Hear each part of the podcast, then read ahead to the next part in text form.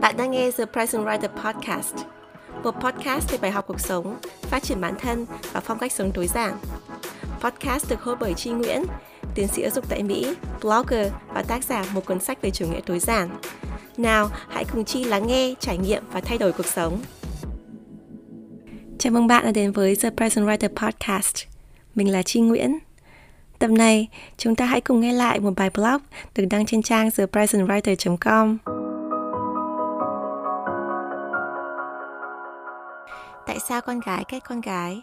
Bài đăng ngày 19 tháng 7 năm 2018 bởi tri Nguyễn trên trang thepresentwriter.com. Bạn có bao giờ bị mắc kẹt giữa một nhóm con gái đang trâu đầu vào đấu tố lẫn nhau hoặc đang xì xào với một đứa con gái khác không có mặt ở đó và bạn tự hỏi tại sao con gái lại có thể ghét nhau đến thế? Tất nhiên, con trai cũng có thể không ưa con trai, con trai cũng có thể lời qua tiếng lại, sừng sộ, thậm chí gây gổ đánh nhau, nhưng không có sự ganh ghét nào giữa con trai với con trai hay con trai với con gái mà có thể so sánh với những gì đang xảy ra giữa con gái với con gái. Trong thế giới con gái, mọi thứ dường như phức tạp, ngấm ngầm, mạnh mẽ và cũng dai dẳng hơn rất nhiều. Đó là lý do tại sao chúng ta nghe nhiều hơn những câu chuyện về Mean Girls, tức là các cô nàng xấu tính ở trường học, thay vì các anh chàng xấu tính. Thành thật mà nói, giữa tôi và bạn, có ai trong chúng ta chưa từng đi học mà không biết đến ít nhất một cô nàng xấu tính hay không? Ta cũng bắt gặp những vụ bắt nạt trong trường học, phong trào đánh bạn, quay video clip, nói xấu trên mạng xã hội, đến nhiều hơn từ các cô gái, nhằm vào các cô gái khác. Ở những môi trường làm việc nhiều nữ giới, bên cạnh sự đùm bọc, chia sẻ thân thiết, các chị em đồng nghiệp đôi khi cũng khiến nhau phát điên lên được vì những lời nói xấu sau lưng, ganh đua, so sánh, đồn đoán vô căn cứ, bằng mặt nhưng không bằng lòng. Trong gia đình, mối quan hệ giữa phụ nữ với nhau như mẹ chồng nàng dâu, chị dâu em chồng, hai chị em dâu luôn khiến những người trong cuộc phải đau đầu. Những giai thoại về chiến sự giữa con gái, giữa phụ nữ với nhau được ghi chép lại trong lịch sử từ cổ chí kim qua nhiều thế hệ, nhiều quốc gia và nhiều nền văn hóa, chứ không chỉ riêng ở xã hội hiện đại Việt Nam ngày nay. Vậy tại sao con gái cách con gái? Con gái cách con gái vì, thứ nhất, con gái được dạy phải ganh đua với nhau ngay từ thuở lọt lòng. Ngay khi mới ra đời, các bé gái đã trở thành đối tượng để người lớn, dù vô tình hay cố ý đem ra so sánh với nhau. Nếu như các bé trai thường chỉ bị so đo với nhau về cân nặng, chiều cao và ít nhiều nét tính cách ban đầu, thì các bé gái lại thường xuyên bị so sánh rất nhiều về hình thức bên ngoài. Mặt có to không? Da có trắng không? Mũi có thẳng không? hay hành vi có ngoan không có nhỏ nhẹ tình cảm không có chăm làm không có sạch sẽ không và đủ mọi loại chuẩn mực của người con gái của người phụ nữ hoàn hảo ví dụ như con gái con lứa thì phải thế này con gái thì không được thế kia và một khi đã so sánh, tất nhiên người lớn sẽ đặt con gái lên bàn cân cùng với nhau thay vì so sánh con gái với con trai một cách công bằng. Vì đối với nhiều người, đặc biệt ở Việt Nam, con gái và con trai có những chuẩn mực khác nhau. Vì thế, con gái lớn lên với sự so sánh thường nhật giữa mình với các chị em gái, chị em họ, các bạn gái cùng lớp, các bạn gái hàng xóm và trăm nghìn loại ví dụ về con nhà người ta khác cũng là con gái. Không chỉ bố mẹ, ông bà, họ hàng trong gia đình mà ngay cả thầy cô giáo cũng thường xuyên so sánh học trò đồng giới với nhau, đặc biệt là con gái với con gái. Cách giáo dục này khiến con gái hình thành thói quen trong đầu là luôn so sánh, canh đua với những người con gái khác, cảm thấy mình chỉ có thể trở nên tốt đẹp hơn nếu hạ bệ người con gái khác xuống. Bắt đầu có thể chỉ là những lời nói bảo vệ mình ngây thơ trước sự so sánh của người lớn như Bạn A viết chữ đẹp hơn con, nhưng con viết nhanh hơn bạn ấy. Dần dần sau này, nó có thể biến thành những lời nói xấu, hạ bệ ghê gớm hơn. Còn A điểm cao hơn, nhưng chưa chắc nó đã học thực chất, có khi mua điểm, mà tính cách nó còn kinh tởm hơn thế này thế kia cơ. Song song với việc hạ thấp hình ảnh của người khác, con gái còn chịu áp lực về tô vẽ, thêu dệt thêm hình ảnh của mình để cảm thấy tự tin hơn trong mắt bản thân và người khác. Từ thời còn chưa có mạng xã hội, đã có rất nhiều cô gái tôi biết từng nói những điều không có thật về mình như gia cảnh giàu có, nhiều người để ý, quen biết hot girl, hot boy nổi tiếng. Ngày nay, với mạng xã hội, không còn quá khó để sống ảo bằng những hình ảnh vay mượn, những status ấp ờ và những tin đồn không kiểm chứng. Nhưng ở thời kỳ nào đi chăng nữa, tất cả những hành động hạ bệ người khác hay theo dệt hình ảnh cho mình đều là biểu hiện của sự thiếu tự tin vào bản thân và nỗi lo lắng thường trực xoay quanh việc người khác nghĩ gì về mình của các cô gái mới lớn. Những điểm yếu này sẽ dần được cải thiện khi con gái trưởng thành hơn, tự tin hơn, thoải mái hơn với những gì mình muốn có, với tính cách đã được định hình của mình. Nhưng vì những thói quen, những tư duy so sánh đã hằn sâu trong nếp nghĩ, con gái khó có thể hoàn toàn tách bản thân ra khỏi vòng xoáy của sự ganh đua đố kỵ hạ bệ người khác, đánh bóng bản thân mình mà mình đã được đặt vào từ khi mới lọt lòng. Thứ hai, truyền thông mạng xã hội không ngừng khiến con gái so sánh lẫn nhau 24 trên 7.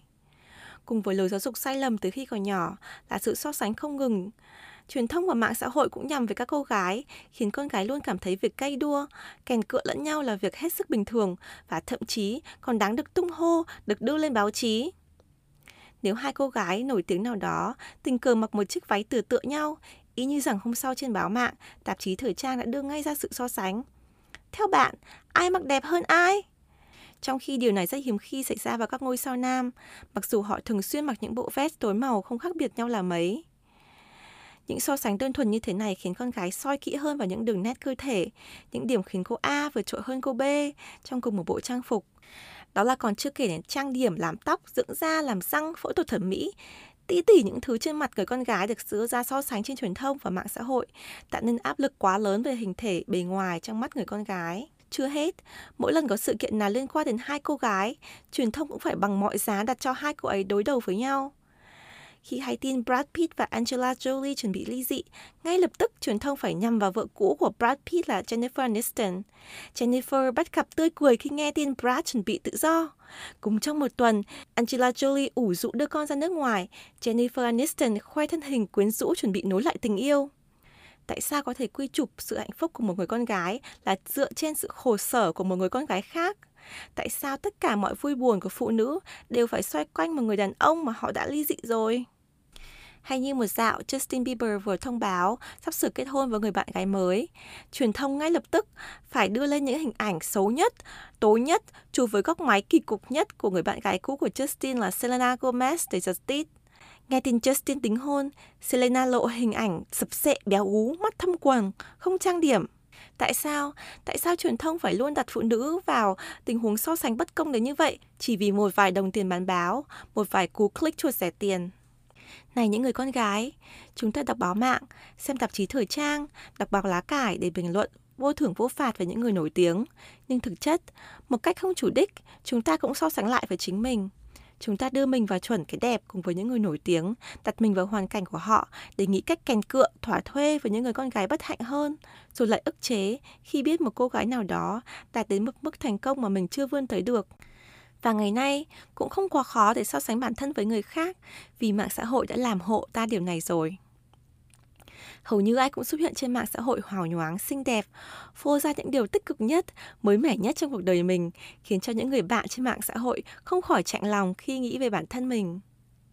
Tôi từng có một người bạn luôn khao khát được đi du học, nhưng rất tiếc ước mơ mãi chưa thành hiện thực. Trong khi đó, mỗi dịp năm học mới, bạn lại thấy trên các xóm du học mình theo dõi trên mạng, dầm dầm thông tin bạn này được nhận học bổng, bạn kia đang hào hứng chuẩn bị lên đường.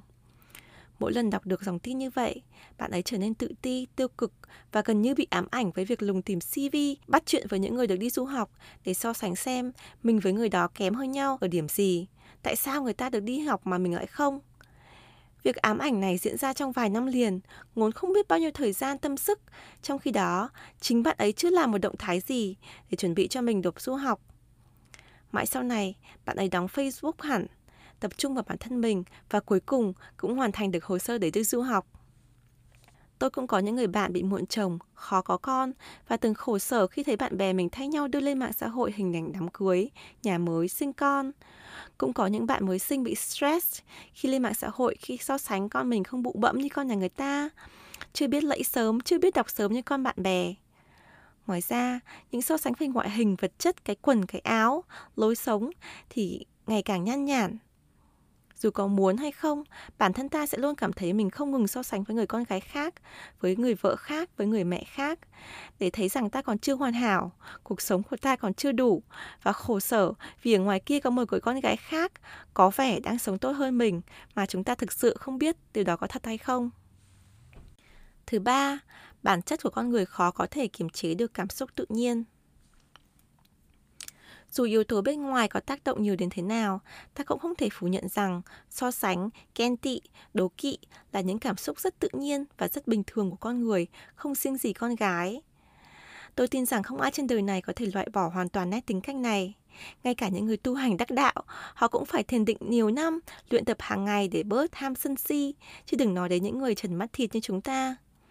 Con gái khó có thể kiểm soát được sự đố kỵ của bản thân hơn bất cứ ai vì áp lực xã hội, thói quen so sánh của những người xung quanh, cách truyền thông và mạng xã hội buộc con gái phải đối đầu với nhau hàng ngày. Do vậy, đôi khi cách làm tốt nhất để đối mặt với sự đố kỵ của con gái là thừa nhận nó. Thay vì chối đầy đẩy mỗi lần bị người khác hay bị chính mình chất vấn, liệu mình có đang ghen tị với người con gái đó không? Hãy dành một giây để suy nghĩ. Nếu sự đố kỵ thực sự tồn tại, hãy thừa nhận nó và tìm hiểu xem tại sao mình lại có suy nghĩ này. Nếu không thể gạt bỏ hoàn toàn sự đố kỵ, việc thừa nhận nó ít nhất khiến ta có cảm giác mình kiểm soát lại được cảm xúc của bản thân và có thể dùng sự kiểm soát này để giải tỏa tâm lý cho mình. Ngẫm lại, dù có canh kết đố kỵ hạ bệ người con gái khác và tôn vinh lên bản thân mình đến thế nào chăng nữa, thực tế vẫn không thay đổi các bạn ạ. Ta vẫn là ta, vẫn mắc kẹt trong cuộc đời hiện tại của ta và người khác phải vẫn là người khác, vẫn sống cuộc đời riêng của họ. Vậy điều duy nhất ta có thể làm được là kiểm soát được chính mình mà thôi. Ta chỉ có thể kiểm soát được cuộc đời mình, kiểm soát cảm xúc của mình và suy nghĩ của bản thân mình mà thôi. Nói cách khác, nếu ta lựa chọn nhìn cuộc sống của mình dưới con mắt tích cực thì nó sẽ tích cực. Mặc dù nó không hoàn hảo được như cách ta nhìn cuộc sống của người khác nhưng nó sẽ tích cực. Ngược lại, nếu ta chọn nhìn cuộc sống của mình một cách tiêu cực thì nó sẽ tiêu cực đến tận cùng, đến tận dưới mức thực tế của cuộc sống của mình. Bạn thấy đấy, tất cả đều là sự lựa chọn. Vậy ta cần làm gì để con cái sống cho nhau hơn và vì nhau hơn?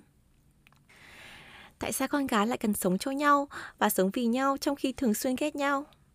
Đó là vì con gái à, tất cả chúng ta đều cùng bị kẹt lại trong thế giới bất công này. Chúng ta không bị so sánh lẫn nhau ngay từ khi lọt lòng. Chúng ta không bị truyền thông và mạng xã hội ngày ngày tiêm vào đầu những liều thuốc độc của sự ganh ghét. Và chúng ta cùng biết và thừa nhận rằng về bản chất rất khó để không ngừng so sánh lẫn nhau. Như vậy, hơn ai hết, chúng ta thấu hiểu nỗi khổ của nhau. Vậy tại sao chúng ta không thông cảm, sẻ chia và giúp đỡ cho nhau? Cuộc đời đã có quá nhiều bất công cho phụ nữ rồi. Chúng ta không cần phải dìm nhau xuống thêm nữa, không phải dẫm lên đầu lên cổ nhau để tồn tại. Bởi vì đó là cách mà, một cách gián tiếp, chúng ta đang tiếp tay cho bất bình đẳng giới, cho đàn ông được nghiễm nhiên đứng lên chữ nhỏ nhen của phụ nữ mà hưởng lợi. Thay vào đó, hãy học cách yêu thương những người em gái bé nhỏ, thông cảm cho những cô gái vừa mới lớn và chia sẻ nhiều hơn những khó khăn với những người phụ nữ trưởng thành. Sau đây là một vài lời khuyên của tôi để con gái có thể sống cho nhau và vì nhau hơn. Thứ nhất, đừng bao giờ châm ngòi lửa cho sự rắc rối không đáng có. Đừng nghĩ rằng mình có thể nói xấu đặt điều cho người khác mà người khác không thể nói xấu đặt điều cho mình. Những lời nói đủ bâng cua, những lần gian truyền thông tin không chính xác, những dịp tám chuyện sau lưng người khác luôn gây hậu quả khôn lường sau này, không những cho người chịu tuyên đồn mà ngay cho chính mình nữa. Thứ hai, hạn chế tham gia vào những chuyện ngồi lê đôi mách, nói xấu sau lưng. Trong thế giới con gái, đôi khi những lần hùa và nói xấu lẫn nhau là cách con gái xây dựng mối quan hệ gần gũi, làm thân nhau hơn. Bởi vậy sức hút của những lần chuyện trò như vậy là rất lớn. Nhưng có một sự thật là niềm vui nho nhỏ này lại đến từ sự hành hạ của một người con gái khác và mang khẩu nghiệp vào cho mình. Vậy liệu nó có đáng không? Thứ ba, chọn cho mình một vài người bạn mình có thể tin tưởng được để chia sẻ câu chuyện cá nhân. Con người, đặc biệt là con gái, luôn có nhu cầu chia sẻ, nhưng đôi khi vì chúng ta chia sẻ không đúng lúc, đúng người, dẫn đến việc mang lại vấn đề phức tạp cho mình, khiến bản thân mình mất niềm tin vào người khác. Bởi vậy, hãy chọn cho mình một vài người có thể hoàn toàn tin tưởng được, biết sự bí mật và hiểu chuyện để chia sẻ buồn vui, những tâm sự thầm kín của mình. Một khi đã tìm được người bạn tốt, hãy giữ lấy họ thật chặt bằng tất cả tình cảm chân thành của mình, tuyệt đối không tiết lộ chuyện của riêng của bạn và không nói xấu bạn sau lưng. Thứ tư, cảm thông và tha thứ cho những cô nàng xấu tính. Đây là một điều rất khó để thực hiện, nhưng có một câu nói rất hay như thế này, không ai cố gắng làm tổn thương người khác mà bản thân họ lại hạnh phúc cả. Có nghĩa là những người xấu tính với người khác, bản thân việc làm của họ đều xuất phát từ sự bất hạnh, sự thiếu tự tin từ chính họ hoặc từ hoàn cảnh không hạnh phúc của gia đình họ. Bởi vậy, nếu có cô gái hay người phụ nữ nào đối xử không tốt với bạn, trước hết hãy thông cảm cho hoàn cảnh của họ nếu những người này là thành viên trong gia đình, những người ruột thịt của bạn mà bạn không thể từ bỏ được, hãy mở lòng ra tha thứ cho họ và cố gắng hạn chế tham gia vào những chuyện dễ gây tổn thương cho họ và cho bạn nữa. Nếu những người này là những người bạn xã giao, những mối quan hệ mà không thực sự ý nghĩa cho cuộc sống của bạn, hãy dũng cảm bước ra khỏi cuộc đời họ và cho phép họ bước ra khỏi cuộc đời mình. Thứ năm, chọn lựa sáng suốt thông tin trên truyền thông và mạng xã hội. Mặc dù truyền thông và mạng xã hội ngày nay tuyên truyền cho con gái những tư tưởng so sánh, ta không nhất thiết phải tiếp nhận mọi thông tin của họ. Nếu đọc những loại thông tin giật tít vô căn cứ, đặt con cái đối đầu với con gái, so sánh tiêu cực, hãy ngừng mua những tờ báo lá cải như thế và tránh click vào những đường link như vậy. Và không chia sẻ lan truyền thêm thông tin sai lệch để cổ suý thêm cho trào lưu này. Nếu trên mạng xã hội của bạn có những ai, dù vô tình hay cố ý, khiến bạn cảm thấy tiêu cực, thường xuyên lấy mình ra so sánh với họ, hãy chủ động ngừng theo dõi họ. Hãy nhớ rằng, ghen tị là bản chất tự nhiên của con người. Đừng lấy làm xấu hổ khi phải hành động để tự bảo vệ mình khỏi phần tiêu cực trong con người của chính mình. Thứ sáu, lan tỏa dòng nước trong. Cuối cùng, hãy trở thành một nhân tố tốt bằng cách chia sẻ những thông điệp tích cực về cuộc sống, những người con gái, những người phụ nữ tích cực, những người đấu tranh cho nữ quyền, cho bình đẳng giới, để phụ nữ có thể yêu thương, nâng đỡ và giúp đỡ nhau nhiều hơn. Bản thân bài viết này cũng là cách riêng của tôi để làm lan tỏa dòng nước trong. Bạn có thể làm điều gì đó theo cách của mình ngay ngày hôm nay được không? Để giúp cho những người bạn gái, những người phụ nữ trong cuộc đời của bạn.